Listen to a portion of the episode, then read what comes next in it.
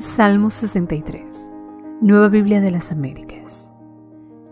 El alma sedienta se satisface en Dios.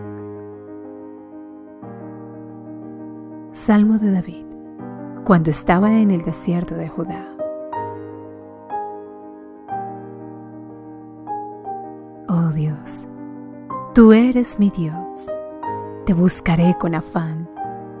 Mi alma tiene sed de ti mi carne te anhela, cual tierra seca y árida donde no hay agua. Así te contemplaba en el santuario, para ver tu gloria y tu poder, porque tu misericordia es mejor que la vida. Mis labios te alabarán. Así te bendeciré mientras viva. En tu nombre alzaré mis manos. Como con médula y grasa está saciada mi alma y con labios jubilosos te alaba mi boca.